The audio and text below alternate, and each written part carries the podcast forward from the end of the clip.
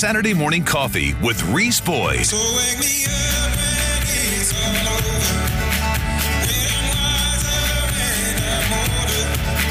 All this time I was finding myself and I didn't know I was. Reese Boyd is on right now. Talk 94.5.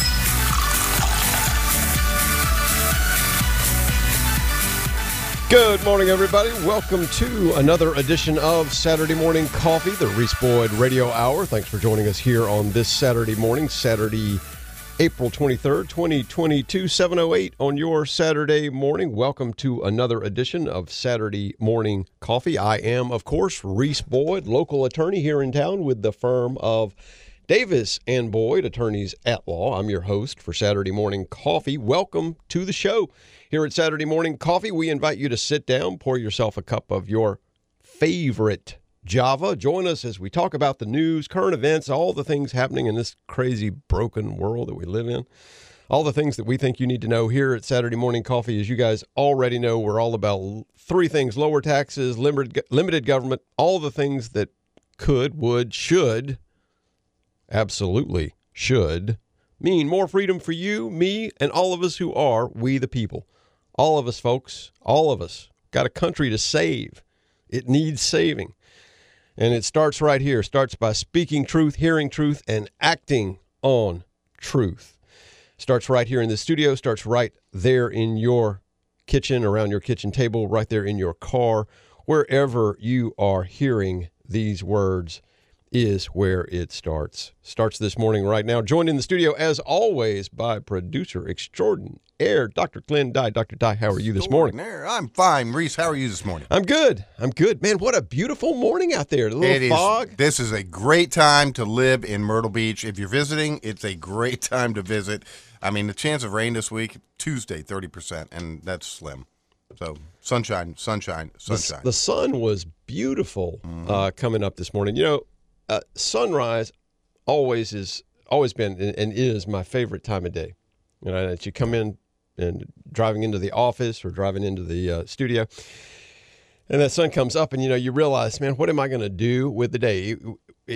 Every morning, uh, Glenn, it's like a a renewed lease on life when that sun comes up. Wow. I was thinking about that this morning. Every morning, folks, you get a renewal of your lease on life. You didn't own it. You don't own this little plot of ground. You lease it day And- by well, day. And, and sunrises, sunsets, it gives you the thought of the power of God and how wonderful it is that we have been created and that we're actually here. Hey, and it's great to wake up every morning, you know? It is great, and there's going to come a morning when we don't, we and don't, that's yeah. that's that's good too. That's another kind of great. That's a different great, not a great that all of us want to experience today, but it's a great that's uh, in store uh, and uh, or can be in store for us. And you know, I, I think about it every morning, Glenn. We've got every day that sun comes up.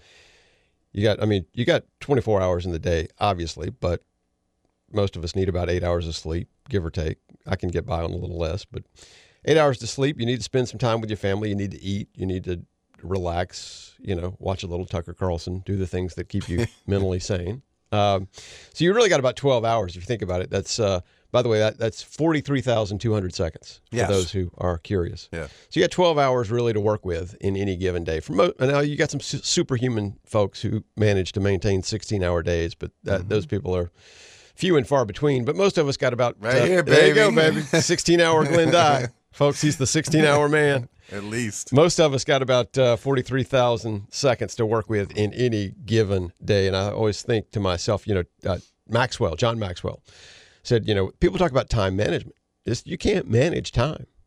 You can't really, you can't manage time. All you can really do is exchange those 43,000 43,200 seconds for something valuable. But you can day. be more disciplined and get the most maximum value Oh, absolutely. and return on investment. Oh on yeah, absolutely.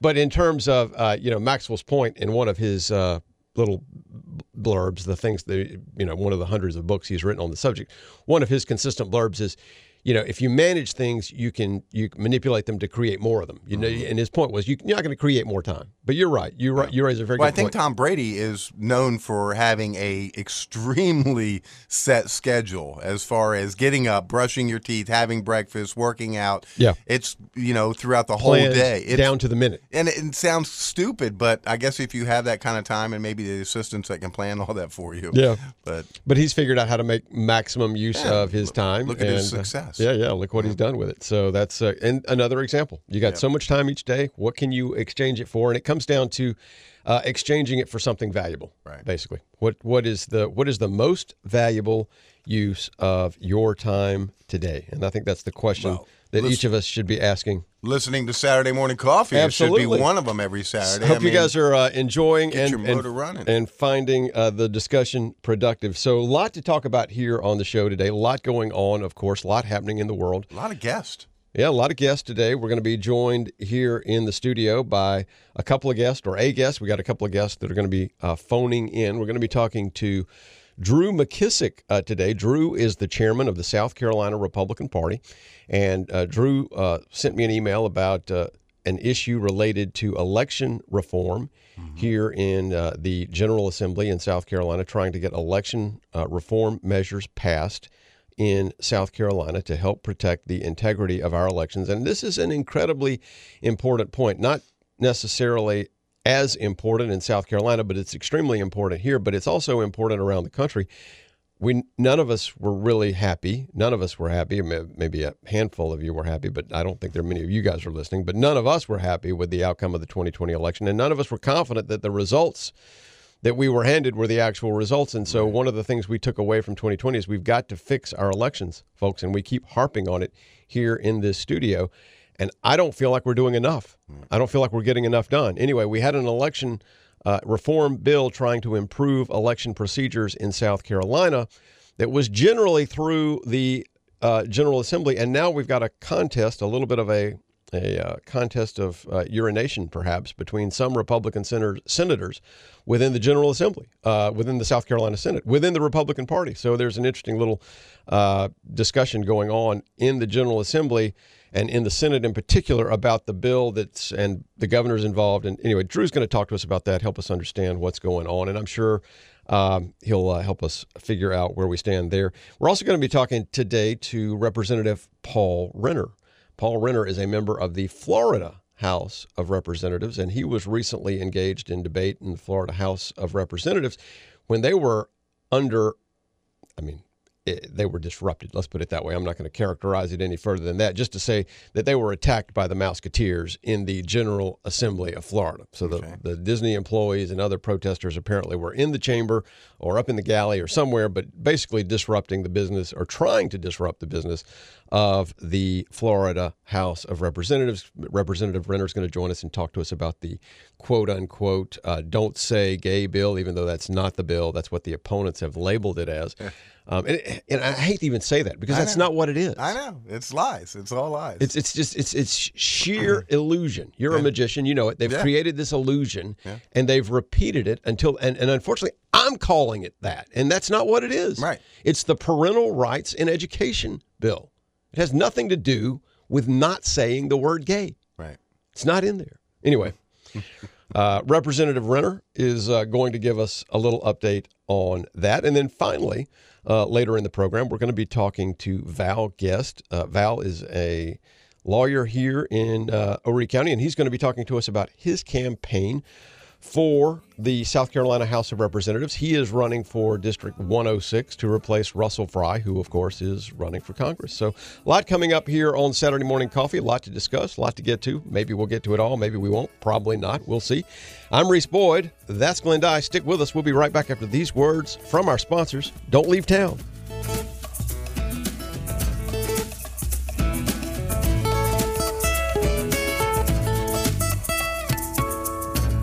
He's bigger than life superhero.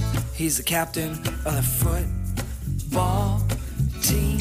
Saturday morning coffee, the Reese Boyd Radio Hour, and more coming up next on Talk 94.5. There's the right way, the wrong way, and the Conway, Conway Biddle uncompromised kitchen bath flooring and remodeling. Conway Builders the nail on the head. Quality championship. We're the Shower King on budget, on time, the simpler the best. With ConwayBuilders.com, you'll never go wrong. There's the right way, the wrong way, and the Conway, Conway Builders. No one on the Grand Strand cares more about your kitchen and bathroom remodeling jobs than Conway Builders. Go to ConwayBuilders.com to see all of the gorgeous remodeling jobs, and you'll see why they're the shower king. Conway Builders is with you every step of the way. The best quality, the best suppliers, and the best workmanship. Quality craftsmanship and their word is their bond. Because as they say, There's the right way, the wrong way, and the Conway, Conway Builders. Hi, everybody. It's Reese Boyd, your host for Saturday Morning Coffee, and we're here today talking with Scott Pyle of Pyle Financial Services. Reese. Pamela and I have always cherished that we get to live on the coast of South Carolina. What a privilege it is to serve our friends and neighbors along the Grand Strand and beyond, with clients in 27 states. And just this year, Pyle Financial Services was recognized as the number one company in the country with our broker dealer out of Dallas, Texas. As we look to celebrate and ring in the new year, now is the time to review your financial relationships. 2022 could be a year of much volatility with elections, midterms, and potential tax law changes. If you don't have an advisor you trust, call Pyle Financial Services at 843 945 4480 or find them online at pylefinancialservices.com. It's Pyle Financial Services, aligning wealth with purpose. The Reese Boyd Radio Hour, two full hours on Talk 94.5.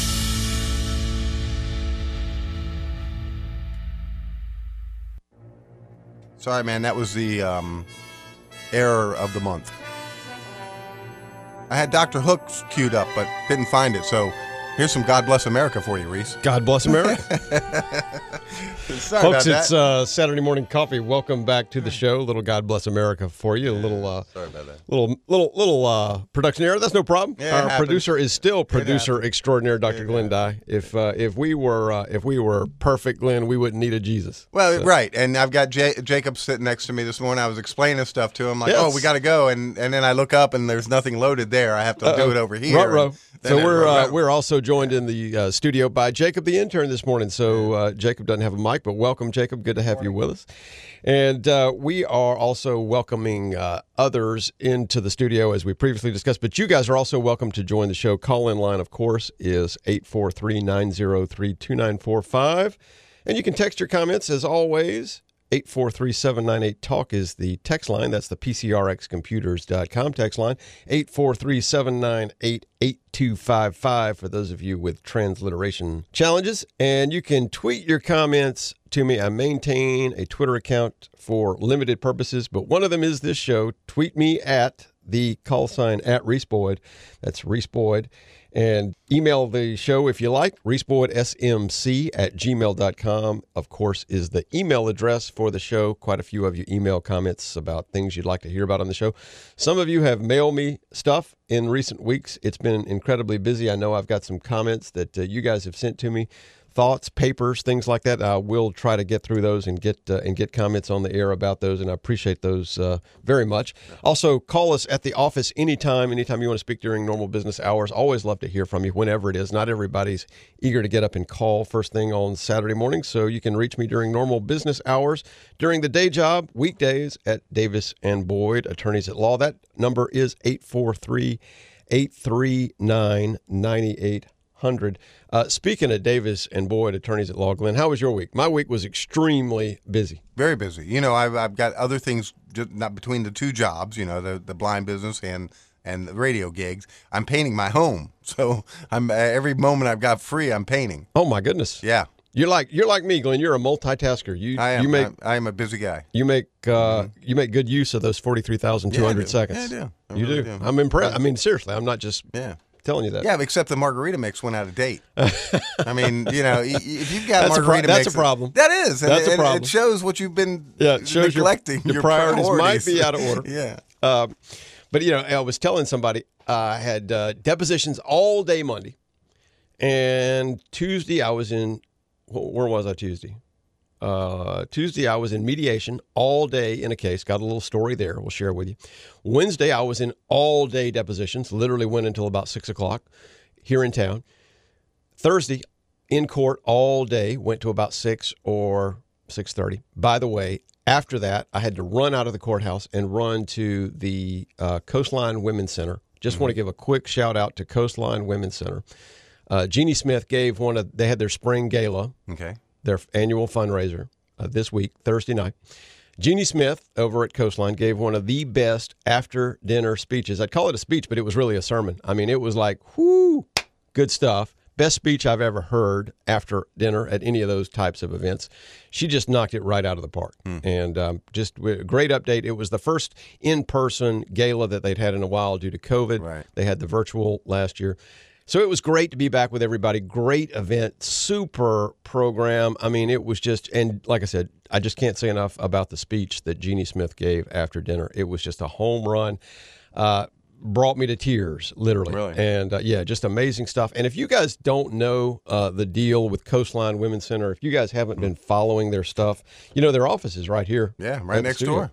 And um, if you guys haven't followed them, check them out. I, I encourage you, if you Google uh, Coastline Women's Center, uh, it'll pop right up. And I encourage you to get on board with what they're doing. There are thou, not, well, there are hundreds of children uh, walking around this county, Yep. this town, this world, um, who wouldn't otherwise be here, Right. uh, but for the efforts of Coastline Women's Center. And Glenn, how can you argue with that? No, they they are wonderful people that have put this together, and what they do for this community is unmatched. I mean, It is just saving one life, Yeah, let and- alone I think last year was seventy. Yeah, and Jeannie's uh, husband uh, Carter and I talked about having him come on to talk about their event. Uh, we didn't get a chance to do that. Time management. Uh, we didn't get a chance to do that, but we are going to get them on, uh, Jeannie or Carter or both, and get them back in the studio to spend a little more time talking about Coastline Women's Center. Because man, what a program, what an event, but more importantly, what a ministry! Oh my goodness, what a ministry! What a great work uh, they are doing and have been doing now for ten years Yeah. here in this county. So God bless them. God bless the ministry. And I really encourage you guys to check them out and support them. But back to my miserably, miserably overcrowded week. Um, that was Thursday. So we went to the dinner. Friday, I mean, after that week, I get to the office and they have crammed like six appointments on my calendar for Friday. I'm like, what are y'all, are y'all literally trying to kill me? Are y'all like literally want to watch me die right here in the office? Well, somebody's got to handle it. I know, I know. And so, but the funny thing was, it ma- it, it made me realize that there is a there's a finiteness to life. You can't cram but so much into it, you know. And and there is, a, I feel like a Tesla, Glenn. That's Yeah. been through like ten thousand cycles. It's like even when I get a little bit of sleep, I'm like I'm still feeling like, kind of, you know. But uh, but it was a it was a busy week. But we're here. We're all uh, accounted for, and it's uh, it's going to be a good show. One of the things that I thought about this week, Glenn, as a result of one of my events, um, that was I just mentioned on the calendar, was the Tuesday was a mediation. Mediation, yeah. Tuesday was mediation. We went and we're we, you know we do uh, cases all over, and sometimes that means a couple hours of driving, and I'm okay with that. Uh, couple hours of peace and quiet. I say, Siri, put me in focus mode, and I get to think. And there was something that happened at this mediation. It was a good thing because I was thinking on the way back. You know, this was in uh, a case, uh, and I don't talk about a lot of our cases, but this one is topical, and it, and it made me do a lot of thinking this week, and I'll share it with you guys. We were in mediation, and, and it was mediation involving a, a fine institution of higher learning here in the state. And it was challenging the way the institution has been administering one of their programs. And in that mediation, what came out and what's been the general position of that institution throughout this litigation has been hey, the state regulation tells us that we have the authority to do this because in this particular state regulation related to this particular program that was at issue, I don't want to get I don't want to get too far into the details for obvious reasons Right. um, it says that the that the institution shall have the decision, the final authority to make this particular decision. And my point was, look, the regulations say that, yeah, but they're just state regulations. I mean, state regulations are kind of a mishmash. They're a little bit of they're a little bit whimsical. You know, if sta federal regulations, and I, let's take one more step back. I'm maybe going too far into the weeds.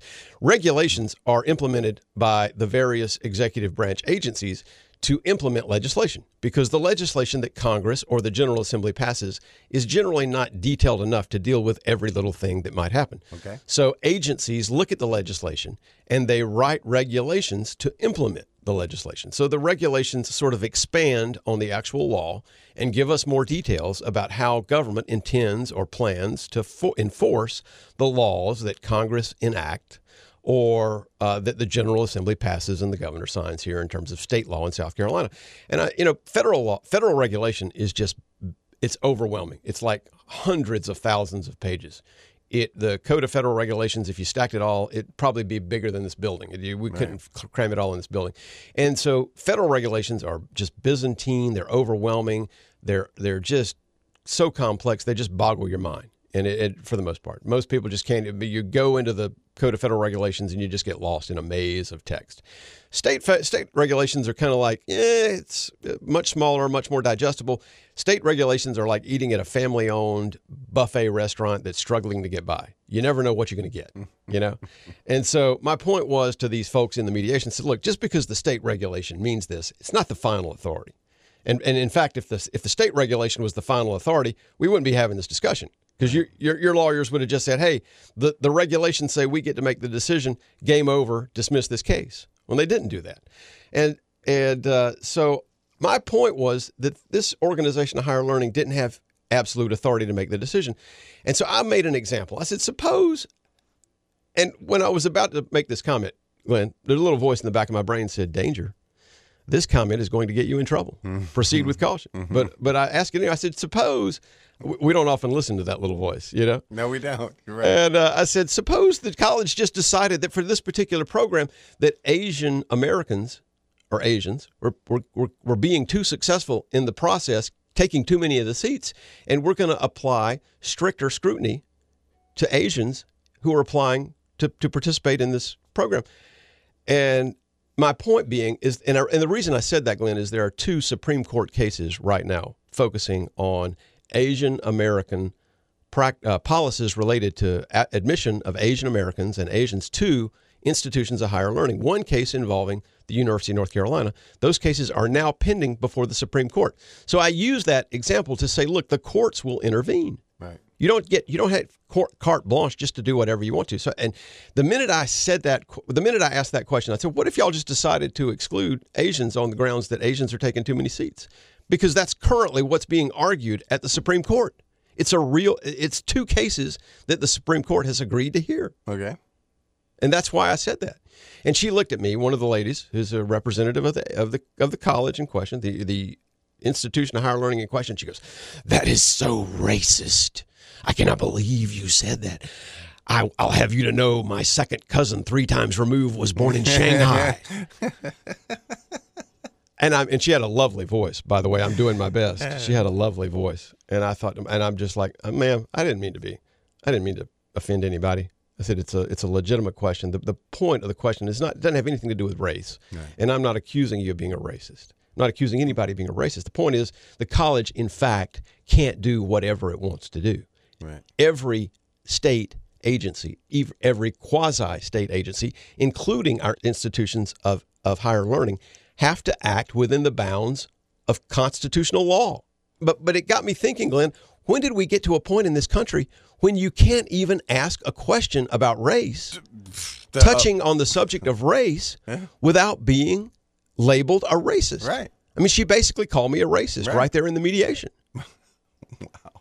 And I thought to myself, you know, I read a tweet this this week by my friend Jared Dillian. And, he, and he said, I thought about posting something about the difficulties men experience in the unfairness of divorce. But I thought if I posted that, I would get canceled. And I thought to myself, when did we get to the point in this country when a when somebody like Jared Dillian can't post something about the unfairness of divorce, or I can't ask a question in mediation of trying to resolve a legal matter as an attorney? I can't ask a question about race there's without being labeled a racist. it, it's not only that, but we can't question a lot of things. You know, we're supposed to not question male, female, gender. I keep Yeah. help me out here. I mean, yeah, we're not- exactly. we're not- so we've been I've been thinking about this this week. We're going to unpack it a little bit, but that's the setup. yeah, I was basically Wow. accused in a mediation of being a racist, which I'm not. But you did point out there is being viewed, listened to at the Supreme Court. I said, level. lady, I said, lady, the reason I asked the question is because this very issue is being litigated, and if you tried the same thing, you would be litigated. Right. You can't do whatever you want to do just because a regulation says you get to make the decision. Yeah. You have to make it. Yes, you can make the decision, but you have to make it in a constitutional manner. You can't trample somebody's equal protection rights or their due process rights in making that decision. Yeah. So we'll talk a little bit more about that after the break. Folks, uh, I see a lot of you chiming in on the PCRXcomputers.com. We'll be right back after these words from our kind sponsors with more Saturday Morning Coffee. I'm Reese Boyd. That's Glenn Dye. Don't leave town.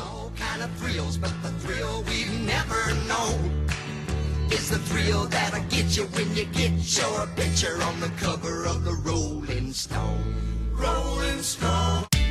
Saturday morning coffee. Call the show at 843 903 2945. The Reese Boyd Radio Hour returns after these on Talk 94.5.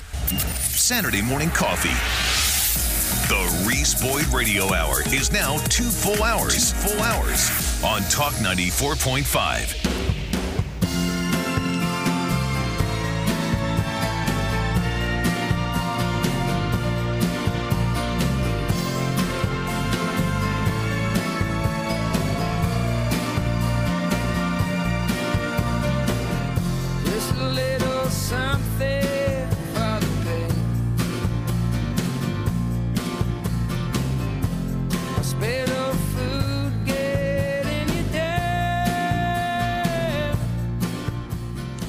Good morning, everybody. Welcome back to Saturday Morning Coffee, the Reese Boyd Radio Hour at 7:38 on your Saturday morning.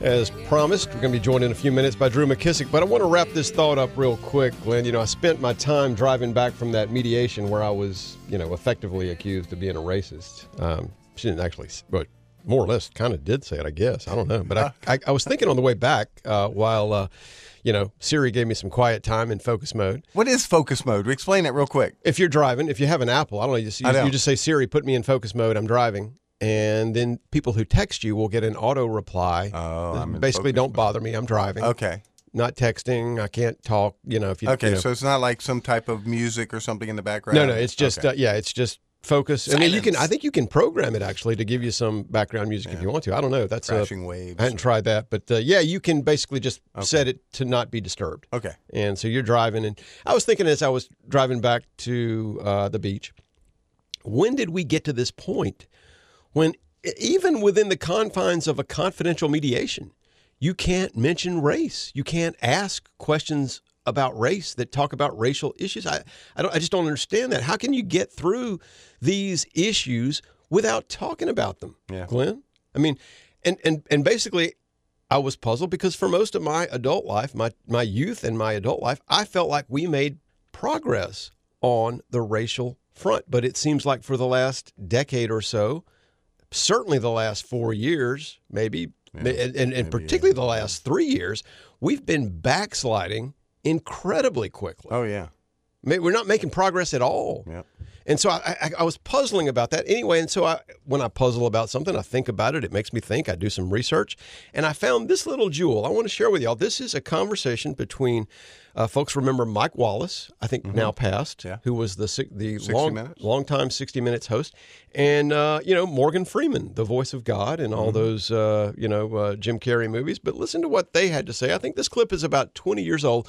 But think about this discussion happening on network television twenty years ago. Black History Month you find Ridiculous. why? You're going to relegate my history to a month? Oh, come What, on. what do you do with yours? Wh- which month is White History Month? no, well, well, come on, tell me. Well, the, I'm Jewish. Okay, which month is Jewish History Month? Uh, there isn't one. Oh, oh, why not? Yeah. Do you want one? No, no, No, I, I, No, no, I, I don't either. I don't want a Black History Month. Black history is American history. How are we going to get rid of racism until? Stop talking about it. I'm going to stop calling you a white man. Yeah. And I'm going to ask you to stop calling me a black man. I know you as Mike Wallace. You know me as Morgan Freeman. You want to say, I, I know this white guy named Mike Wallace. You know what I'm saying? Uh-huh. I mean, Glenn, when is the last time you heard such distilled wisdom on the subject of race relations in this country, particularly on network television? Yeah. Yeah, 60 Minutes was used to be a really good show. It used to be Yeah. worth watching. Yeah, it really was. And think about it. There's there's a couple of comments that just are just. I want everybody to write this down. A couple of comments. He said, "Black history is, American, history. and that is so true. Is America perfect? No. But your history is my history, and my history is your history, and it doesn't matter what color we are or where we came from. We share one history because we are Americans. Yep. And they can have, you know, Pacific Islander History Month and Jewish Islander History Month and Jewish salami carving, roasting History Month and Black History Month. And they can have all the history months they want to have. But we have one American history. That is our history. We are a people. We are a culture for now. We're a society. And then it occurred to me, why are we not making progress on this issue? And, and the other thing that was quite revealing in that in that clip is when Morgan Freeman asked Mike Wallace if he wanted a Jewish History Month. Like, oh no, no, I don't want one of those. You know, and I'm thinking to myself, this is incredibly insightful. My point, Glenn, as I thought about this this week, and I'm gonna I'm gonna get a little bit partisan here. The the political parties of the left and the Democratic Party in particular have thrived. Maybe I should say survived. They've survived over the last several decades over issues of division, issues that mm-hmm. divide us. They've divided people into camps and they've approached each individual camp and saying, in order for your camp to get your camp's fair share, you need to vote Democratic. That's the Democratic strategy for the last 50 years. And I think we were making progress on these issues. We elected a black president, Glenn. Yeah. We elected him twice. Yeah. Give me a European country that's elected a black prime minister.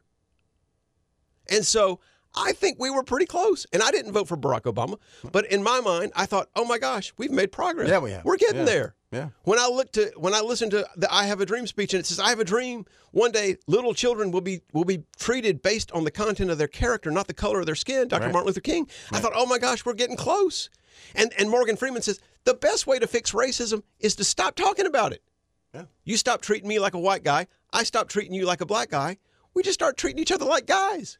Well, and, And, that- racism will go away. But we've gotten to a point where we obsess about it. Everything is about race. And that quarter pounder you buy for lunch at Burger King is somehow connected inherently to America's long and sordid history of institutional racism. Hmm. And the more we obsess about it, the worse racism gets. Well, and that gives with this junior g- gender neutral, Yeah, and that and that's that is just- what's happening with that. There, yeah, you also get a ding because it's not enough. Again, it's multiple camps. It's not just race. They've got to. It's everybody's in a camp, and they've got to put the, the LGBTQ crowd in a camp, and the, and the African Americans, black people are in a camp, and the Pacific Islanders they're in a camp, and the Jewish people they're in a camp. All these camps, and they've got to cut a deal with each camp. That's the only way the Democratic Party survives. And then it occurred to me, we elected a black president, not once but twice, and I thought to myself, as a rational human being, I'm like, oh my gosh, Dr. King would be so proud. Yeah. we're almost there. Yeah. What more can we do? We've had a black Secretary of State. We got a black president. got a black vice president now. We got a black vice president now. So we're almost there. We're getting it done. Yeah. We're getting there. And what happened? The Democratic Party, Glenn, the left realized that, oh no, we don't survive without these divisive issues. If we can't trade in divisive race, gender, gender orientation, and other identity based politics, we don't survive. Right. Think about it. Yeah.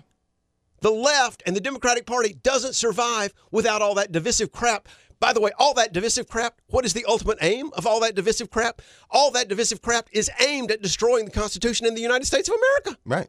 Well, with the open borders. Yes. I mean, that's divisive as can be, and there's What better not lead up? Yeah. not a damn thing being done about it. Uh, Not a thing. And this is strictly unintentional, folks. But what better lead up could there be to a conversation with the chairman of the South Carolina Republican Party than what you just heard? And we'll get to it right after these words from our sponsors. We'll be right back with Drew McKissick, who is the chairman of the South Carolina Republican Party. I'm Reese Boyd. That is Dr. Glenn Dye. Do not leave town. We'll be right back.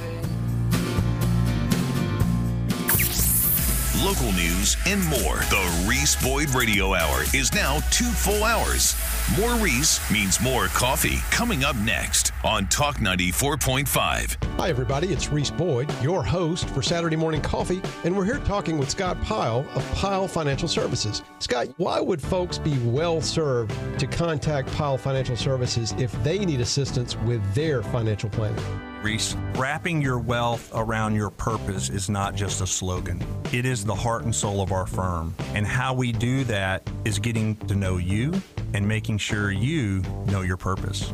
Then our keep more strategy is deployed. We want you to keep more so you can spend more, and then you can give more, and then one day you can leave more. And just this year, Pyle Financial Services was recognized as the number one company in the country with our broker dealer out of Dallas, Texas. It's Pyle Financial Services. Reach them anytime at 843 945 4480 or find them online at pylefinancialservices.com. It's Pyle Financial Services, aligning wealth with purpose. Liz Calloway here for Conway Ford, your hometown dealership. Buying a vehicle is a big decision. You want honesty and a stress free buying experience. That's exactly what you'll get from the Conway Ford family. Over 100 pre owned vehicles in stock and new inventory arriving daily. We have something for everyone. Our buying experience is easier than our competitors, and we guarantee it. For the best buying experience, take the short drive to Conway Ford. We exceed expectations every day. Saturday morning coffee, the Reese Boyd Radio Hour on Talk 94.5. Ready? Finger, we have the finger. One, like a, like a, like a two,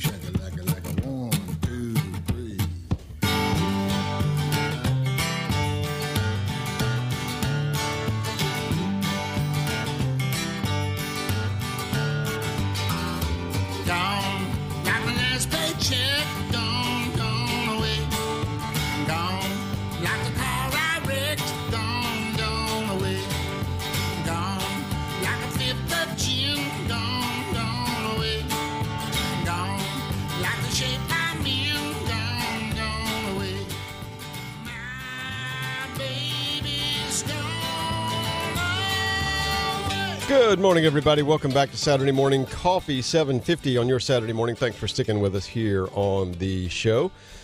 Got an email this week from uh, South Carolina Party Chairman Drew McKissick advising me with something that I was not up to speed on. That there was, I knew election, there were a couple of election reform bills that had been making their way through uh, the General Assembly, and uh, apparently at the uh, last 11th hour, there's a few GOP senators trying to snatch defeat from the jaws of victory. Apparently, we were on the verge of getting a legislation passed that would do things like banning drop boxes, trimming the list of excuses that one can use to participate in mail in absentee balloting, a good thing, requiring that voters' last four digits of their social security number be on that mail in absentee ballot when it is allowed, another good thing to prevent uh, the fake uh, you know harvesting of ballots and in fact to uh, make uh, barv- ballot harvesting uh, illegal. Also banning the county election commissions from receiving funds from third party groups like the ACLU or Facebook folks that is incredibly important because uh, the left has uh, has demonstrated already that they can move the needle in our society in a big way by finding these obscure ways to pour big money into pockets of civic life where big money doesn't normally get involved, and that is well demonstrated in uh, in the efforts of George Soros in the DA races around the country. Most DA races are typically sleepers. Well, now we've got a bunch of knuckleheads running DA offices, and crime is going through the roof because they got involved, and they're doing the same thing in the election uh, area where they're where they're finding ways to manipulate the election process by funding areas that typically are, are just mom and pop shoestring kind of deals. So I uh, called Drew. We talked about what was going on. He's joining us here on the show to give us an update. Good morning, Drew. Welcome to Saturday Morning Coffee. Good morning, sir. How are you? I'm doing well. How are you this morning? Well, I'm uh, probably not as caffeinated as you are. As you are, but uh, as you point out, I'm I'm a I'm a little unhappy. It would be an extremely extremely polite way to put it after what we saw in the state senate this week. Yeah. Uh, well, give us an update, kind of the, the, the big picture. So, because I, I got a feeling most folks Sure. have no real clue what's going right. on, but give us kind of the big Well- picture, and then we can get into the weeds a little bit if you want to. All right. Well, the short answer to what happened on Friday is, you know, we got all the way up to the goal line with election integrity reform, uh, and the Senate just fumbled the ball uh, right at the goal line. I mean, they effectively poisoned uh, election integrity legislation to the point where it's now on life support. Uh, backing up just a little bit, you know, 30,000 foot view, uh, going back to 2020, Democrats did here in South Carolina what they tried to do in other states. It, you know, brought lawsuits. There were three lawsuits, as a matter of fact, uh, to try to sue their way into all mail-in balloting and a bunch of other changes to our, you know, laws here in South Carolina via judicial you know, decree. Uh, and uh, we fought. So South Carolina Republican Party intervened in all those cases. And at the end of the day, we fought them all the way to the U.S. Supreme Court, and we won. We stopped them from making any changes to our election laws here in South Carolina. Uh, those lawsuits were part of the problems that we saw, uh, or that resulted in the problems that we saw in other states. Yeah. Okay. So fast forward after the election, uh, I was appointed to the Republican National Committee's Ballot Integrity Commission with about 20 other state party officers from around the country. We looked at each state, what went right, what went wrong, uh, what needs to be fixed in this state versus that state. Is it legislative? Is it legal? You know, other other things, and essentially put together a wish list. These are the things that we think we need to have more secure elections to make it easy to vote and hard to cheat. Uh, here in South Carolina, we had a wish list of about 20 things that were on that list. This bill, or it was two bills together that were passed by the State House, but they were wrapped into one bill in the Senate, represent about 18 out of those 20 things. I mean, we got almost everything we wanted put into these bills. Speaker of the House, Jay Lucas, bent over backwards to work with us uh, to promote this. He sponsored both of the bills. Uh, we got them both through the State House. First about six weeks ago, the second one about four weeks ago. Uh, and as you point out, do, they do a number of things. Uh, the first and most important thing that they do is more obscure, though. It provides and requires uniformity to how election laws are interpreted and applied and carried out in all 46 counties in South Carolina, which is currently not the case. Things can be done differently and are done differently in Horry County versus Pickens County. And, you know, as an attorney, you know, uh, that's an open invitation to an equal protection claim if we had a, uh, a close statewide election. Now, fortunately, we don't have close statewide elections. We beat Democrats by healthy margins. But the point is, you know, never say never. Uh, and, uh, uh, this is a, an issue of you know keeping our state from being taken over by lawyers at come election day and getting into the problems we saw in other states. Amen. Uh, it, it requires a uniformity, makes them all subject to the state election commission, which they're currently not. All these counties are like fiefdoms under themselves right now when it comes to election law. As you point out, it gets rid of drop boxes, it gets rid of third party money, uh, it eliminates ballot harvesting. It requires more stringent procedures for voter roll cleanup in each of the counties around the state. Yeah. Uh, it makes provision for early voting. So we would have 12 days of early voting at about probably three designated locations around each county. It would have to be announced two weeks in advance, so no hide the ball with where the balloting is going to go on, so we can do the poll watching. Uh, and um, uh, further, it then takes away the 30 day we saw in person absentee. You know, hey, 30 days after the election, you can walk down to the election commission and you can go vote in person absentee, which was basically it was early voting was what it amounted to. Yeah. Uh, that goes away. So you have the in person locations that I just described.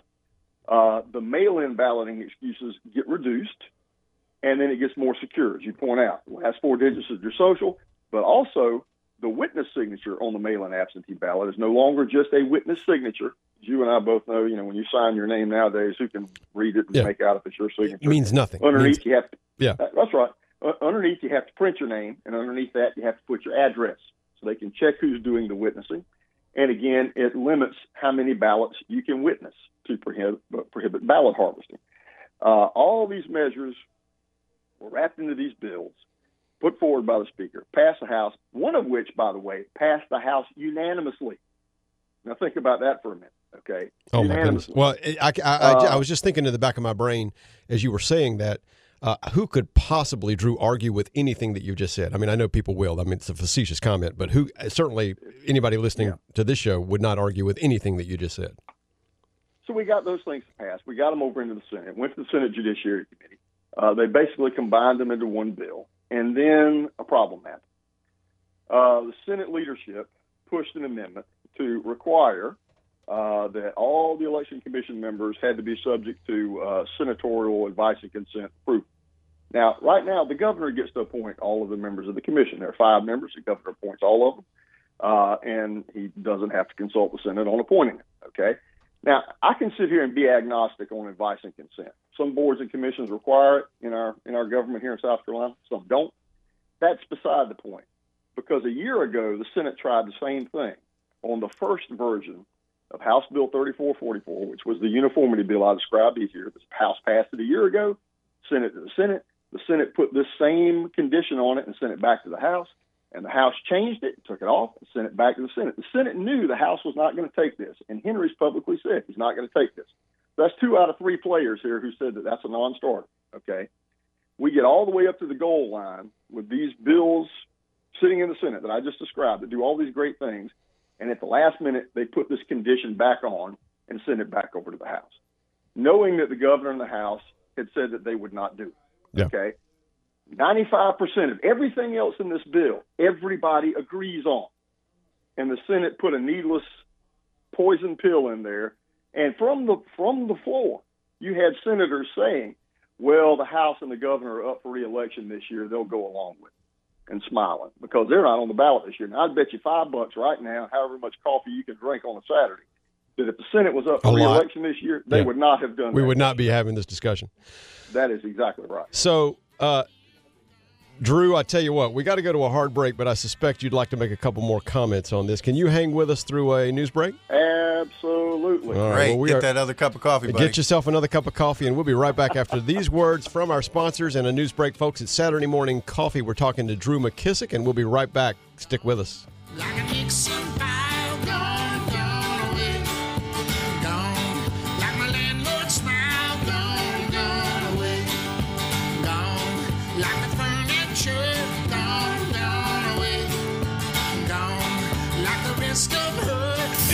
94.5 WTKN. Murrells Inlet, Myrtle Beach. Liz Calloway with Nick Summers, weekday mornings at 6 on Talk 94.5. You're listening to the Reese Boyd Radio Hour, Saturday morning coffee on Talk 94.5.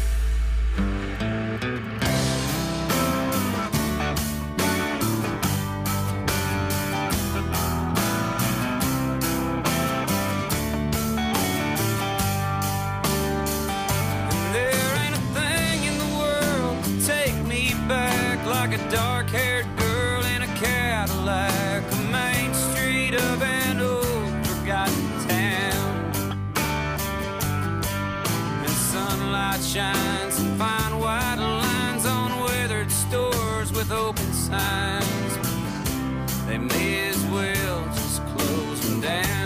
Good morning, everybody. Welcome back to Saturday Morning Coffee, the Reese Boyd Radio Hour. It's 8.08 on your Saturday morning. Thanks for joining us here on Saturday Morning Coffee. Talking this morning to Drew McKissick. Drew is the chairman of the South Carolina Republican Party, and we've been talking this morning about efforts in the General Assembly to pass election integrity reform legislation here in South Carolina. Everybody at the table was pretty much in agreement until the 11th hour when a poison pill. Well, we've been hearing a lot about poison pills lately, Drew. So bring us up to date. Where are we now? Yeah. And thanks again for joining us here on Saturday Morning Sure. Coffee. Sure. So uh, at this point, uh, I, the, the best way to put it is this thing is totally and completely on life support, uh, and it is up to the senators. It is up to senators who have, in my opinion, got a little bit more common sense here uh, to be able to understand they need to go back and, you know, as my grandma would say, lick your candy over again. Uh, they can go back uh, and uh, either take up a different bill that's currently, you know, has already previously, as they say, passed the House, so it's made the crossover date, and they can gut it and they can stuff it with, you know, uh, uh, the guts of this bill, uh, taking out that poison pill amendment, and they can send it over to the House, and the House will take it, and the governor will sign it. I've talked to, the leaders on the House side, the Speaker himself. I've talked to the governor about this. Uh, they're ready. Uh, the Senate just has to fix the problem.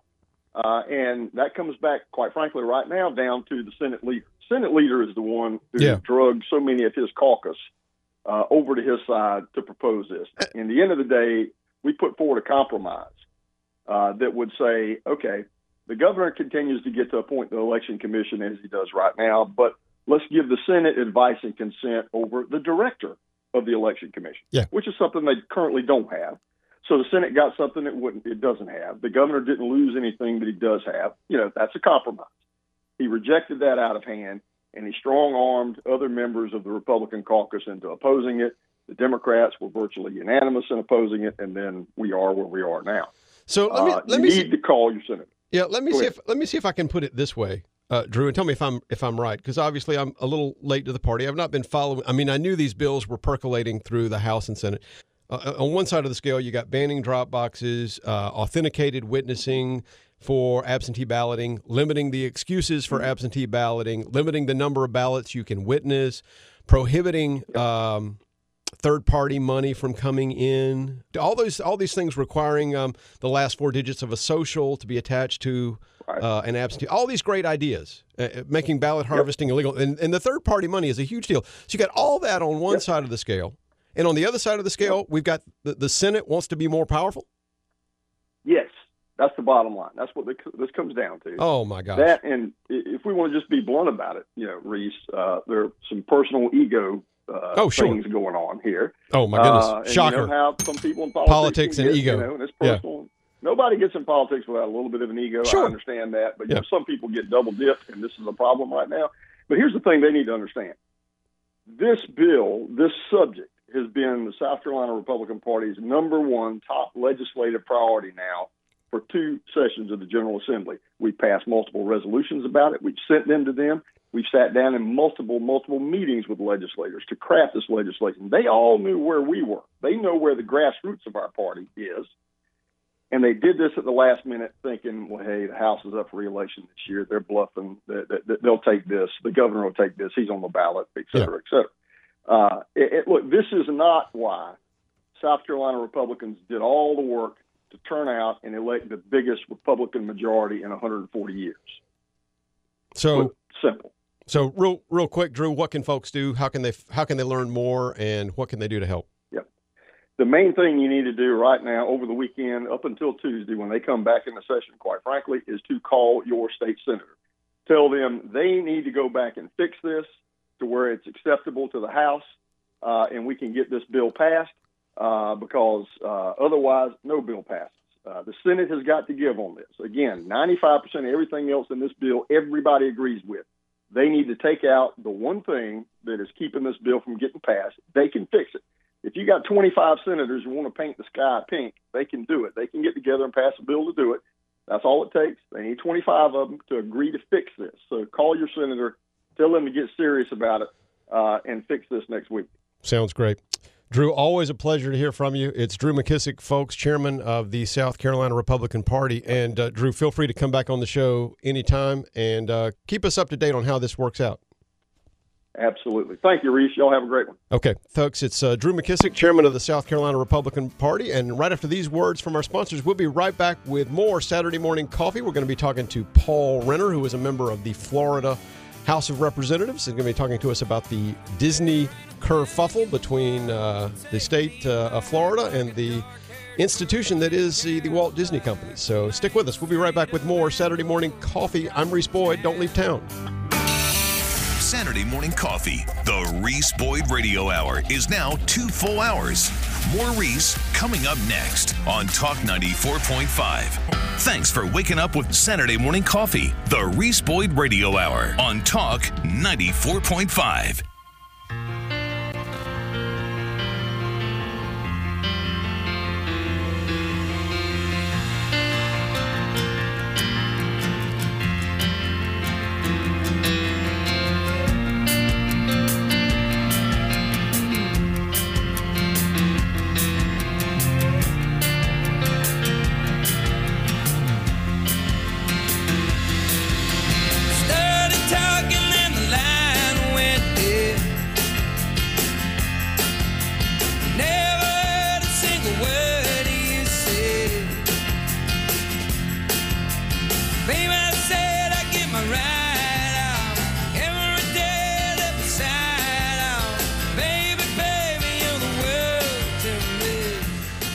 Good morning, everybody. Welcome back to Saturday Morning Coffee, the Reese Boyd Radio Hour. 817 on your Saturday morning. Folks, you can't uh, turn on the news or your television or wherever you source your information, uh, wherever you get your data, your info. You can't really do much of any of that lately without hearing about the state of Florida, Governor DeSantis, and the Walt Disney companies. This from the Wall Street Journal about a week ago. It says when Wall Street, Wall, when Walt Disney, excuse me, company chief executive Bob Chapek explained in his decision to stay silent on Florida's parental rights and education bill, he told employees in March in a March letter that he did not want Disney to become a political football. Hmm. A little late now, buddy. Yeah, how's that worked out, uh, Glenn? More than uh, many weeks later, Disney has become uh, nowhere. Uh, has become a political football and nowhere more than in the Sunshine State. Some Republican lawmakers in Florida threatening to end a special tax district that has allowed Walt Disney to basically be a self governing uh, enterprise. Members of Congress have called for Disney to be stripped of its original Mickey Mouse copyright. Now, that would, that would have, certainly have some interesting implications. Oh, no. Oh no! Since Disney and said that it would fight to repeal the Florida law, politicians have been campaigning for re-election on promises to stand up to Disney and other woke corporations that they say are promoting messages and taking stands that put them out of step with Florida parents and voters. Fans and park workers opposed to Disney's stance. Bear with me to Disney's stance protested outside the company's headquarters this month, and others have used social media to call for boycotts against Disney's products, including its flagship streaming service, Disney Plus. Mr. Chap- and Disney stayed silent on the bill until after the Florida state legislature voted for it on March 8th. Soon after the vote, Mr. Chapek moved quickly to reassure angry employees who criticized the company for not taking a stand. Later, the company said the bill should never have been passed and vowed to fight, excuse me, other bills like it in other states. The Florida bill prohibits gender identity and sexual orientation for school children uh, uh, or for sexual orientation as being a topic of instruction from uh, kindergarten and up through grade three and limits it for older students to material that is age appropriate. President Biden, in his infinite wisdom, has condemned the bill as, quote, hateful toward LGBT communities. And interestingly enough, folks, not only has it become a political football, but this is uh, this week, just a couple of days ago, in the Florida legislature, when the bill was passed. This is what happened. Uh, now, folks, I've worked in government. I've been to some basically contested uh, matters in the legislature here in South Carolina. But this was just a couple of days ago in the Florida General Assembly. And the sounds that you hear are taken directly from the legislative chamber while the Florida House attempts to conduct its business. And you'll hear in the background screams, shouts, chants, etc. Uh, those are from protesters who are inside the gallery of the House. This is about a minute and a half, a little, little on the long side, but take a listen. This is the Florida House of uh, Representatives just a couple of days ago. That we will be able to proceed civilly and with decorum and with respect for one another. Read the next bill. By Senator Bradley, Senate Bill 4C, a bill to be entitled an act relating to independent special districts. Wow, they don't sound very ruly. I think that was bleeped for pro- profanity. Representative Fine, you're recognized to explain your bill. Uh, thank you, Mr. Speaker. It seems as Mickey and Minnie have joined us in the chamber today. That said, this is the bill that we discussed. here. Minnie and Mickey in the chamber. Members, we will either go into structured debate or we will call the previous question. Representative Renner, you're recognized for a motion. Here, Mr. Speaker, I move the previous question on the bill. Representative Renner moves the previous question on the bill. This motion is not debatable and requires a majority vote. All in favor say aye. All opposed no. Wow. Show the bill show it motion passes. We will now proceed to call the previous question. Wow. The, the, the, the clerk will unlock the machine and members will proceed to vote on Senate Bill 4C. Have all members voted? Have all members voted? Clerk will lock the machine. Announce the vote. 70 yeas, 38 nays, Mr. Show the bill Speaker. passes. Read the So the bill passed, and that was uh, that you heard Representative Renner call the question. That is our next guest here on the show. That's what passes for debate uh, with leftists in modern political America, Glenn. That's that's uh, civil discourse. Just FYI, you might need you might need some translation there. So, uh, the representative that moved the question on that bill, and uh, you subs- subsequently heard the vote the, that uh, passed, and that bill votes to revoke Disney's special governing status. Basically, f- Disney for decades now has been an autonomous entity within um, the state of Florida, and i- it's no longer because you just heard that uh, the bill was revoked. So, that uh, representative is now with us here on the line. Paul Renner is a Republican politician, currently serves as a member of the Florida House of Representatives, representing the 24th district, which includes Flagler County, St. Johns counties, Putnam County, and northern Volusia County. Since 2015, Paul Renner, among other distinctions, is a graduate of Davidson College, where your humble host met him a few years ago. So, and he joins us, kind enough to join us here on the program today. Good morning. I'm going to call you Paul. Good morning, Paul. How are you? Good morning, guys. Good morning. Thanks for uh, thanks for sticking with us here. Uh, we're running a little behind. Thanks for sticking with us here on the show. So we, I assume you heard the clip that we played. I did. Yeah, sure. So what? I, have heard. I've heard it uh, in, live. yeah, I, I, I obviously you, you were there, and so what's it like uh, in in the state house right now in Florida? What's it like trying to conduct business? Well, I think first off, this this is just part of a much larger discussion about uh, a very small, I believe, small uh, band of professional bullies who believe that uh, their way is the only way, and everybody else's voice and everybody else's opinion uh, deserves to be silenced. And that's what brought Disney to the precipice of caving in to the professional bullies in their company, who were not in Florida but from California, dictating what Florida uh, citizens can and can't enact by way of their laws, totally misrepresenting what that law did, as you noted earlier. That was branded the "Don't Say Gay" bill, even though it doesn't say that word or, or address that issue anywhere in the bill.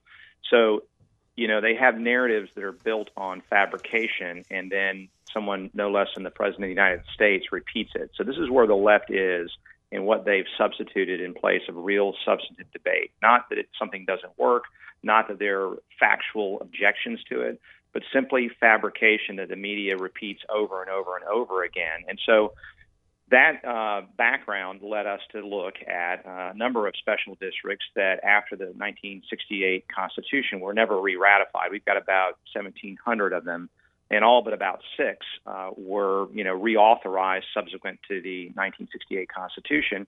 And as it uh, happened, a happy coincidence, Reedy Creek was not one of those, and so they've been operating under this cloud since then. And And, and Reedy, they, Reedy uh, Creek, Reedy Creek is the Disney World district, correct? That's right. Yeah. Yeah. So they have a special district, which think of it as a private county uh, of their own that is not subject to any city or county's um, authority. And that was the condition they had back in 1967 to come into Florida when Florida was, you know, 6 million people. Orlando was a little over 200,000 people. We're now 22 million. It was a very different time, and that area of Disney was wilderness. Uh, and so it gave us an opportunity to kind of take a look at uh, not not only that special district but others, and I think we'll expand that. My my intention is to expand that uh, as we go into the next session to look at all special districts because um, sometimes these things are created. In this case, 55 years ago, and we never go back to revisit whether whether they still are justified Yeah. given present circumstances. And so we teed up two bills. One uh, was to remove an exemption that they had been given in our, our bill against big tech and deplatforming, because they've had basically had most favored nation status as our biggest private employer. And so um, they, they have had a, a, a good relationship in the past. And, and so we revisited that, took out that exemption in one of our bills. But the other bill addressed these, these uh, special districts that had not been reauthorized and simply said we're going to sunset them June 1st of next year, um, barring barring some uh, agreement to uh, modify them rather than just let them die. And so that's what the bills do, and and we passed both the House and Senate. It's going to the governor, who will obviously sign it.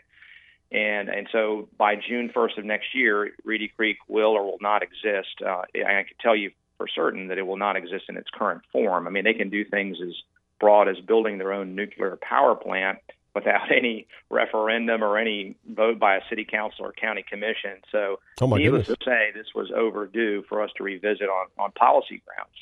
Yeah. It, it seems like, as you said, when in the 60s or the 50s, whenever this was originally contemplated, and that part of Florida was was basically swampland, wilderness.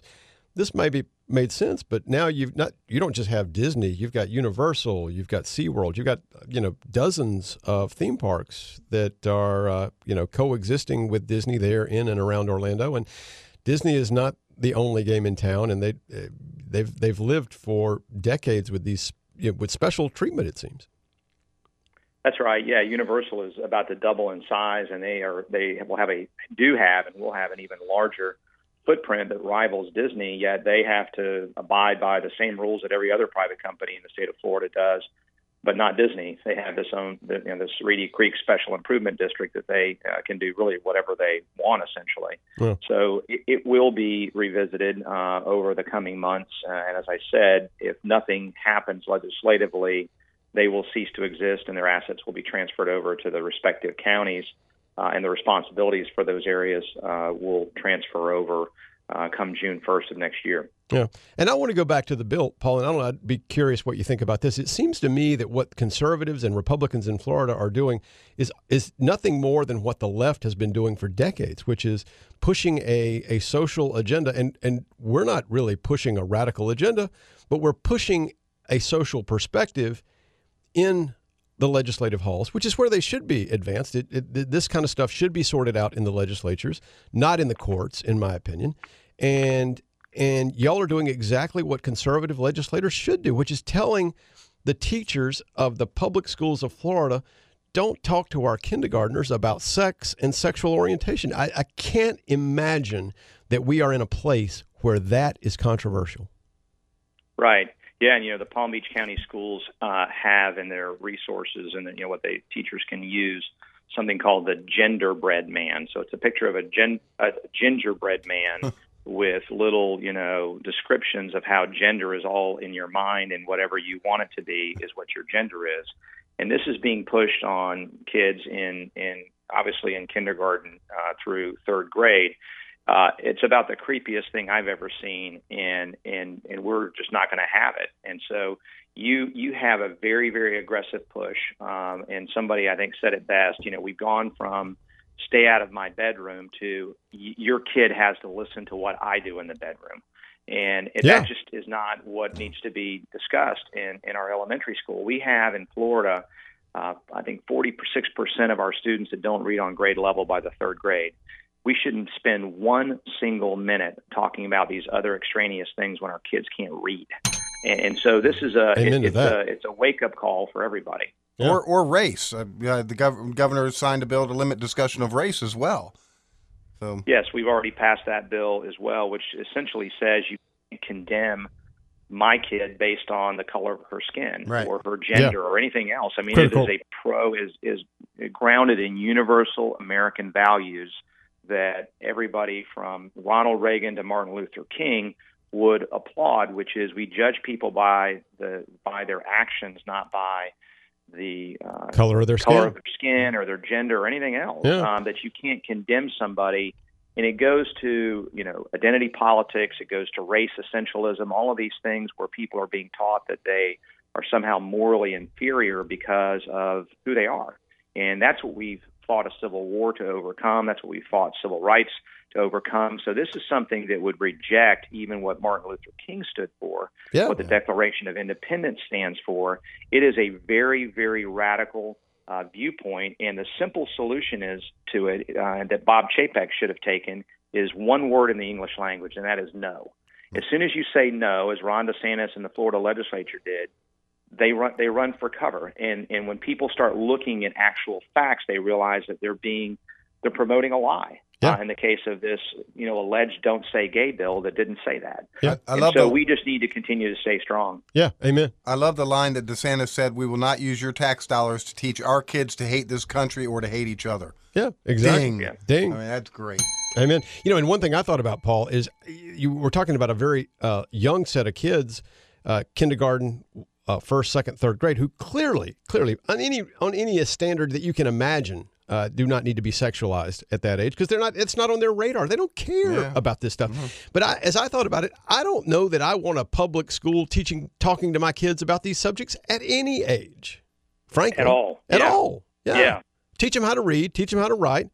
And, and otherwise, leave them alone. Teach them, teach them how to do algebra, trigonometry, the things that they need to know, and leave this other stuff for other places, the family, the church, wherever. You know? Well, there's a, there's a belief I think coming out of the universities in, in these in these education activists, I'll call them, that that they should really replace parents. They should replace families. That everything everything uh, that is discussed with children should be discussed by them, and they should uh, decide what value should be imparted to your children. And that's outrageous. And so we are we are continuing uh, with a lot of uh, false narrative by the media that we come, have come to expect. We're continuing to push back. You saw in our math textbooks, they're even putting this woke ideology into our math textbooks, and so we've we've uh, scoured those, and, and our Department of Education has eliminated some textbooks from from being used in our schools that use math of all things to try to to try to teach woke ideology. Mm, And so again, you know, yeah, until your kids can read and write and understand math, all of that stuff at any point really, but all that stuff needs to be off the table. You need to Yep. focus on education and putting education back in education is what Florida is intent on doing. Amen to that. We didn't have well, that listen- when we were kids. Look how well we turned out. Yeah, look how we turned out. Paul, thanks for joining us here on the show. Thanks for giving us some first person perspective perspective on what's happening in Florida. And listen, come back on the show anytime. We we enjoy talking to you. Yeah. Thanks, guys. Take care, folks. It's Paul Bye-bye. Renner with the South Carolina, uh, South Carolina, with the Florida House of Representatives, and we'll be right back after these messages with somebody who would like to join the South Carolina House of Representatives. It's Val Guest joining us here on Saturday Morning Coffee. I'm Reese Boyd. That's Glenn Dye. Don't leave town. 843 798 TALK. Saturday morning coffee, the Reese Boyd Radio Hour on Talk 94.5. Hi, everybody. It's Reese Boyd, your host for Saturday Morning Coffee, and we're here today talking with Scott Pyle of Pyle Financial Services. Reese. Pamela and I have always cherished that we get to live on the coast of South Carolina. What a privilege it is to serve our friends and neighbors along the Grand Strand and beyond with clients in 27 states. And just this year, Pyle Financial Services was recognized as the number one company in the country with our broker dealer out of Dallas, Texas. As we look to celebrate and ring in the new year, now is the time to review your financial relationships. 2022 could be a year of much volatility with elections, midterms, and potential tax law changes. If you don't have an advisor you trust, call Pyle Financial Services at 843 945 4480. Or find them online at pylefinancialservices.com. It's Pyle Financial Services, aligning wealth with purpose. The Reese Boyd Radio Hour, two full hours on Talk 94.5.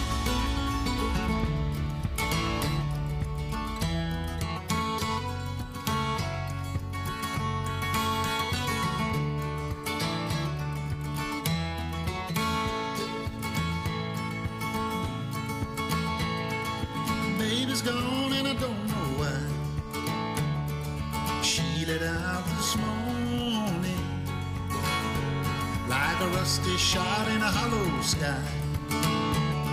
She left me without warning. She left me without warning. Good morning, folks. Welcome back to Saturday Morning Coffee, 839 on your Saturday morning. Thanks for joining us, sticking with us here on Saturday Morning Coffee, the Reese Boyd Radio Hours. Haven't uh, recognized many of you checking in this morning on the PCRXcomputers.com text line. Kevin, the X-ray guy, checking in. Cadillac Gary, Larry Biddle, Dave, Andy Thompson, Andy the bass player, Tim Card, the car detail guy. A lot of you checking in with some great comments uh, this morning. Johnny, the Virginia gentleman, haven't talked to the Virginia gentleman in a while. Uh, good morning, Kenny, the equipment guy. A lot of you checking in this morning. Thanks so much for all your comments and for listening to Saturday Morning Coffee. Always fun to be with you on Saturday mornings. And what great fun I had talking to Paul Renner. What a Yeah, you know, what a good guy. He's a great guy. I've known him for many years. Why weren't those people thrown out of the chamber? I, that was one question that I wanted to get to. We got, you know, we didn't get to it. Um, you know, had a lot to cover, but I can't imagine that they just let those people run Yeah. wild in the in the legislative chamber Yeah. like that. I'd be like, "You're out of here." And you and you guys just heard the audio, the videos. I mean, Yeah. it's just unbelievable. So, speaking of legislative chambers, we are now joined here in the studio by someone who strives or intends to become a member of our own General Assembly. The South Carolina House of Representatives wants to replace Representative Russell Fry, who is not running for reelection, running for Congress, of course. This is uh, our one and only my friend Val Guest. Val is an attorney here in Myrtle Beach and has practiced for quite a few years and has decided to pick up the political baton. Val, good morning. Welcome to the show. Good morning, Reese. Thanks for having me. Yes, sir. It's always uh, great fun. We encourage folks to uh, who are running for office to come in and talk to us, and, and of course invited you on the program. And thank you for making time for us. I admire anybody that has the courage to put their name on a political ballot because uh, or an election ballot because that Val, in my opinion, is what it's all about. People who do other things, whether you're a lawyer, a doctor, a farmer, uh, a truck driver, whatever you do uh, taking time out from the routines of life that we all get into to serve and doing it for the right reasons and not uh, not to you know for self aggrandizing or ego and not for self enrichment but for just to do it for the right reasons and to help make uh, South Carolina greater and to make America greater and all those things that need to be done. So what uh, tell us tell folks who may not know you tell folks uh, briefly about your bio. What's your what's sure. your story? Um, Reese, I've been here since uh, I, gra- I graduated from law school in 1989. I worked for a judge for a year. Uh, then I moved here in 1991 to work in the solicitor's office. I spent five years as a prosecutor. I started with um, in family court doing juveniles and moved on up and tried everything from a driving under suspension to a murder case. Uh, after that, uh, I decided to go out into private practice. I've been in private practice since 1996. I've been with my present firm since 2000. Um, and I can't agree more with your statement about uh, doing this to serve the people of our great state. Uh, I grew up most of my life up in Greenville, South Carolina. Um, and um, I've seen this state go, grow, and grow and grow. And I decided to uh, get off the sidelines and get into this. And, you know, you hear people all the time talking about this is bad, this is bad, but they don't do anything about it. And I just decided it's time to uh, get in there and, and try to make a difference. Amen. Well, uh, we thank you for being willing to serve. And tell uh, family, are you married, children? I am married. Uh, I should have said that first off. Yeah, I, I don't want- I don't I don't. I don't want to get you in trouble. I- I- no, but I uh, I was blessed. I, I met my wife when we were in law school, and she's an attorney here in Myrtle Beach. Um, her name is Jeannie, and I have two wonderful daughters, Anna Marie and Mary DeVal. Uh, Anna Marie went to Furman University, graduated, and it just got married last November. Is living up in Simpsonville uh, with her husband. And my uh, youngest daughter, Mary DeVal, uh, graduated from Clemson, got her master's in accounting at Clemson, and is now working in Charlotte, North Carolina. Wow. So you've raised you've raised some good, smart kids. They take after their mom. you'll uh, she will. Uh, I'll get you out of the. I'll get you out of the uh, the deep well.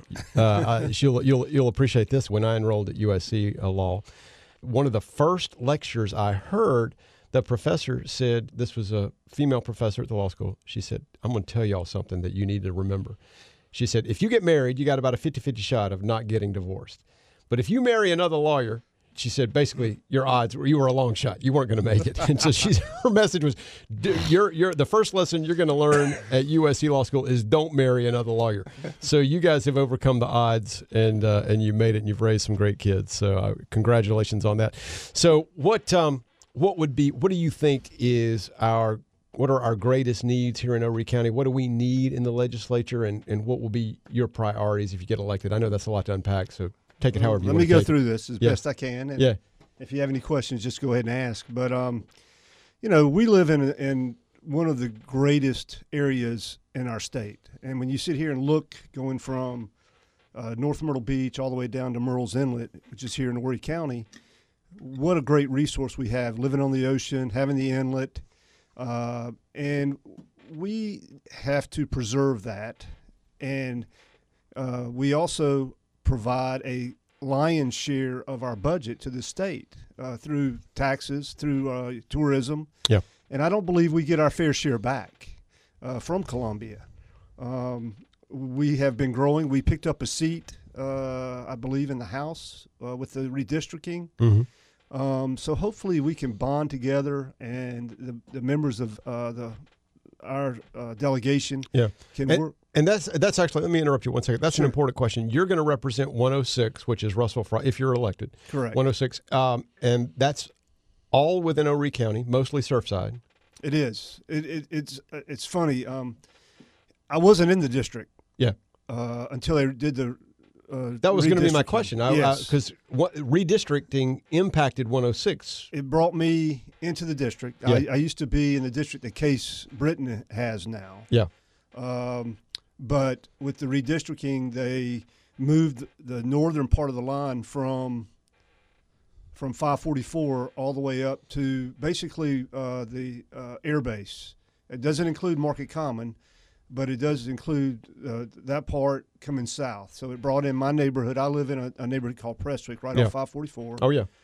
And that brought me into the district. Okay. Um, so just want to clear that up. So, but back So- to back to what we need and what your priorities will be. So and, and, and I think we, we we have a strong delegation. I believe we Yeah. have a, a, a fairly young delegation that if we work together, I think we can bring more of the funds back to our area Mhm. for the things that are important. I think our infrastructure needs to be maintained and improved. Yeah. Um, Certainly. I mean, on Saturdays when people are coming in from out of state and they have to sit in line, it's it's unfortunate, but it you know that's what we have. Yeah. But during the week when you're driving around and can't get from place to place, that's a problem. Yeah. Yeah. So we need to improve our road systems. We need to keep the roads that we have in good shape. I mean, Yeah. there's some roads that are just awful. You know, a few years ago they intro- they increased the gas tax that we paid. We're on a gas tax holiday now that gas is through the roof, and I was I was I did not really support that because I was concerned that it wouldn't make a huge difference in road quality, and I don't think I don't know that those funds have really made a difference. I don't know that they've been well spent. I, I haven't seen a lot of that myself. Yeah. So, So we're going to take a quick break with Sure. some uh, obscene profit timeouts. Can you stick with us? oh yeah. All right, very good, folks. We're talking to Val Guest, who is running for the South Carolina State House of Representatives. We'll be right back after these words from our sponsors with more of that interview. Stick with us. I'm Reese Boyd. Don't leave town. Faster than the sun roll down to the banks on an old mule. Saturday morning coffee, the Reese Boyd Radio Hour, and more coming up next on Talk 94.5.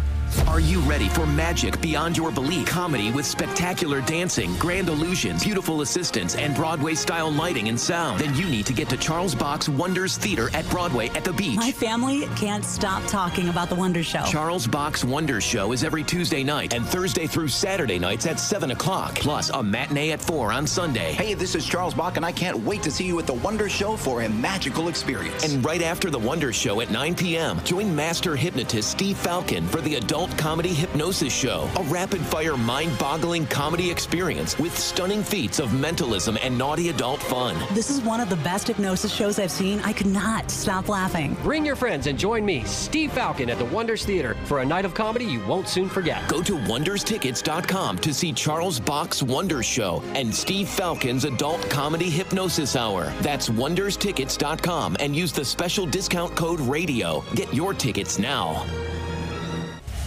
Saturday morning coffee.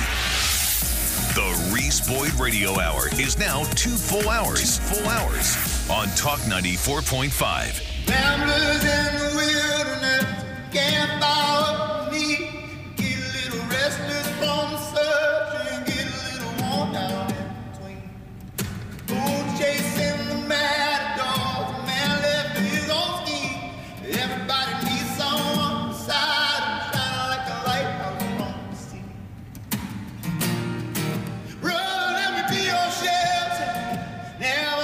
Welcome back to Saturday Morning Coffee. It's 8:51 on your Saturday morning. Thanks for sticking with us. You've made it to the parting wisdom segment of Saturday Morning Coffee, and we're still joined here in the studio by special guest Val Guest. Val is running for the South Carolina State House of Representatives to replace our own Russell Fry. So Val, you got here on your uh, walking your walking card that you are handing out. By the way, no substitute for door to door, knocking on doors and meeting people. That's all. That's been my experience. Not that I've won any elections, but that's been my experience. I'll be out there this morning. Sorry, Yeah, yeah. that was funny. That was pretty good. That was pretty good. Uh, you can have that one. Uh, but you got public safety. We've talked about infrastructure. You've got public safety, economic development, also priorities on your list. What? What? Anything you want to say about those two items? Well, I mean, with the growth that we've got, we've got to continue to uh, fund our police and fire, Yeah. and and I guess I would also add that we need to also fund our teaching. Um, Yeah. because with the community that we have, um, we need to continue to prepare to continue to grow. Um, and if we don't have these things in place and good people in these places, we're setting ourselves up to fail. Absolutely. Absolutely. Well, Val, thanks for uh, offering yourself up for service. Takes courage and uh, a lot of a lot of fortitude. So I admire you. And good luck with it. Come back on the show anytime. Let us know how it's going. If folks want to get in touch with your campaign, I see you've got a website, valguestforstatehouse.com. So I encourage people to check that out. Uh, how else can folks get in touch with you? Uh, they can reach me at uh, by phone on 843-222-4131. And um, I'll be more than happy to talk to anybody about anything, uh, just to answer any questions and let them know who I am. Very good. Folks, it's Val Guest running for coming in. State House on the south end of the county, District 106. Thanks, Val. Good luck. Let us let us know how you're doing and keep in touch. Thanks, Reese. Yes, sir. Appreciate it. Folks, it is the parting wisdom segment of Saturday Morning Coffee in the few minutes that we do have left. I wanted to share something with you. You know, I come on the show about once a week for uh, Liz Calloway. I joined her here in the studio. And one thing she said this week that caught my attention, and, and listen, I love Liz. If y'all listen to our show, particularly the segments that we do together on Friday, uh, y'all know this is true. I love I love uh, Liz. I love Liz's show, and about ninety five percent of the time, I agree with basically whatever she says. And a lot of my show, I always joke with Liz. A lot of my show prep is done on uh, Friday mornings, sitting with her, talking over what are what are the issues of the week that they've talked about on the on the Liz Calloway morning show. And but one thing she said this week that caught my attention was they were having a discussion, Liz and Nick, about fathers, and and Nick said something about the importance of fathers, and Liz said something about not necessarily agreeing with him to the extent that he made his comments, and really taking some a little bit of pushback on in the sense of valuing what uh, single mothers and the accomplishments of single mothers and, and all that mothers accomplish. And it reminded me of a book that I read. And, I will say that this is an issue. And this is no, listen, my hat is off to the single mothers who have raised successful and, and, and, and, and happy, well adjusted children. And there are millions of those families out there. And we don't take a thing away from them. But the point of fact is that just as there is a gender, there is biological uh, implications, uh, or there there are uh, implications from the biologically the way we were put together. Creating a child takes a man and a woman to cooperate. Uh, to do a physical thing, to bring together a couple of uh, of bits that we call the miracle of life being created, and a, a child is created. And I think there's some things that you can infer from that that raising a child is supposed to be a male and female thing. And in point of fact, when Lyndon Johnson declared war on poverty in this country in the 1960s, he did one thing in particular. He hadn't defeated poverty. Poverty is still with us. But what he what he did defeat is the black family. And that is undeniable. When Lyndon Johnson declared war on poverty, 3 out of 4 African American children were raised in a household that included both a male and a female, or a father and a mother at the very least. That statistic is now directly reversed. Just under a quarter of African American children today are raised in households where they have both a mother and a father. The vast majority of African American children, and I'm just talking about African American children because that's the, those are the statistics that I found, are raised in single parent homes.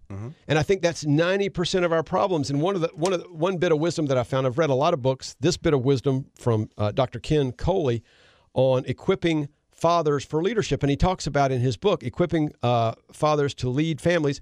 He says when he would come home from uh, playing basketball on Saturday mornings with his kids, his older kids, the younger kids in the household who would mimic their attitude. They would run along the basketball court as the older kids were playing and mimic their actions. And when he one day he came home and he found his his four year old had taken his sweaty gym clothes off the floor and put them on, including socks and everything, sweaty, stinky clothes, and was in the basement running back and forth, bouncing a basketball.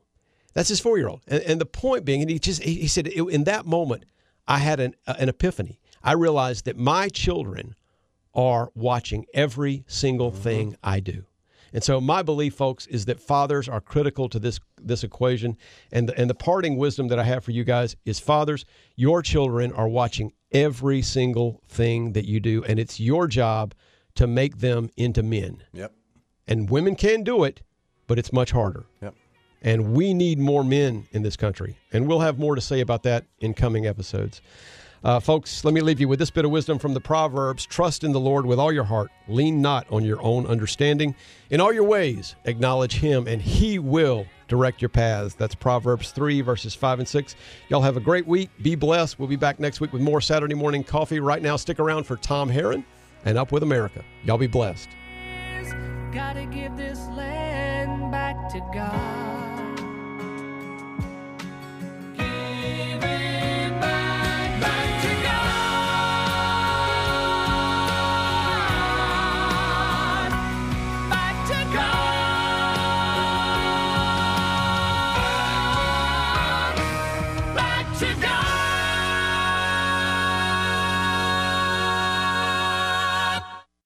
Thanks for waking up with Saturday Morning Coffee, the Reese Boyd Radio Hour on Talk 94.5.